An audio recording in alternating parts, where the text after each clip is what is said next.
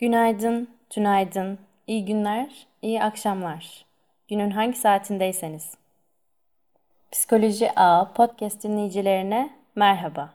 Günlük yaşantımızda her an farklı durum ve olaylarla karşılaşırız. Bu yaşantı süreçlerinde çevremizdeki bireyler ile iletişim kurmak herkes için bir gerekliliktir. İletişim ve kendini ifade etme becerileri bireyin sosyal yaşamda en çok ihtiyaç duyduğu yeterliliklerdir. Bireyler duygu ve düşüncelerini, istek, öneri ve ihtiyaçlarını ancak bu beceriler ile aktarabilmektedir. Ancak bazı bireyler duygu, düşünce, istek ve ihtiyaçlarını uygun sözel davranışlar ile ifade etmek yerine daha karmaşık ifade yolları seçerler. Örneğin aslında kabul etmedikleri bir işe önce evet deyip sonra işi aksatmaya çalışmak bu karmaşık yollardan bir tanesidir. Bunun yanı sıra bu kişiler düşünce ve duygularını doğrudan ifade etmek yerine imalar kullanarak birilerinin o imayı anlamasını beklemektedir. Kişi kendi içinde yaşadığı öfkeli duygu ve düşünceleri pasif ve sessiz bir şekilde dışa vurmaktadır. DSM-5'e göre kişilik bozuklukları arasında tanımlanmayan bu bozukluk bir önceki tanı kriterleri kılavuzunda negatif kişilik bozukluğu olarak tanınmaktaydı.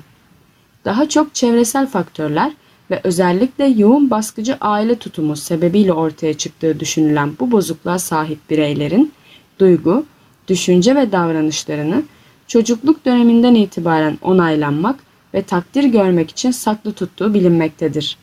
Bu bireyler güven bağını kurma konusunda problem yaşadıkları için suçluluk ve yetersizlik korkuları yaşamakta ve çoğu zaman sorumluluk almaktan kaçınmaktadırlar. Sorumluluklarını yerine getirmediklerinde ise bahane kaçınılmazdır. Pasif agresif kişilik bozukluğu olan kişiler ayrıca kabul ediyor gibi göründüğü talepleri aslında kabul etmemiş olabilir ve bu sebeple yanlışlar yaparak bu işin tamamlanmasına engel olabilir, destek vermeyebilir veya zamanında yetiştirmez yapmak istemediği bir şeyi yapması istendiğinde kızar, surat asar veya tartışmaya girer. Kasten yavaş çalışıyor veya kötü yapıyor gibi görünür. Günlük yaşantıda alaycı, somurtkan veya düşmanca tavırlar gösterebilir. Küsme ve inatçılık davranışları görülür. Her şeye öncelikle hayır deme eğilimindedir. Olmamış ve söylenmemiş şeyler için gerilim çıkarmayı sıklıkla yapar aldatılmış veya takdir edilmiyor hissiyle hareket edebilir. Birilerinin takdir edildiği bir ortamda rahatsız olabilir. Başkalarının olumlu da olsa tavsiyelerinin olması onun için bir problemdir. Basit konulara alınganlık gösterebilir, başkalarını suçlamaya yatkındır. Empati kurmakta, başkalarının ihtiyaçlarını anlamakta zorlanabilirler.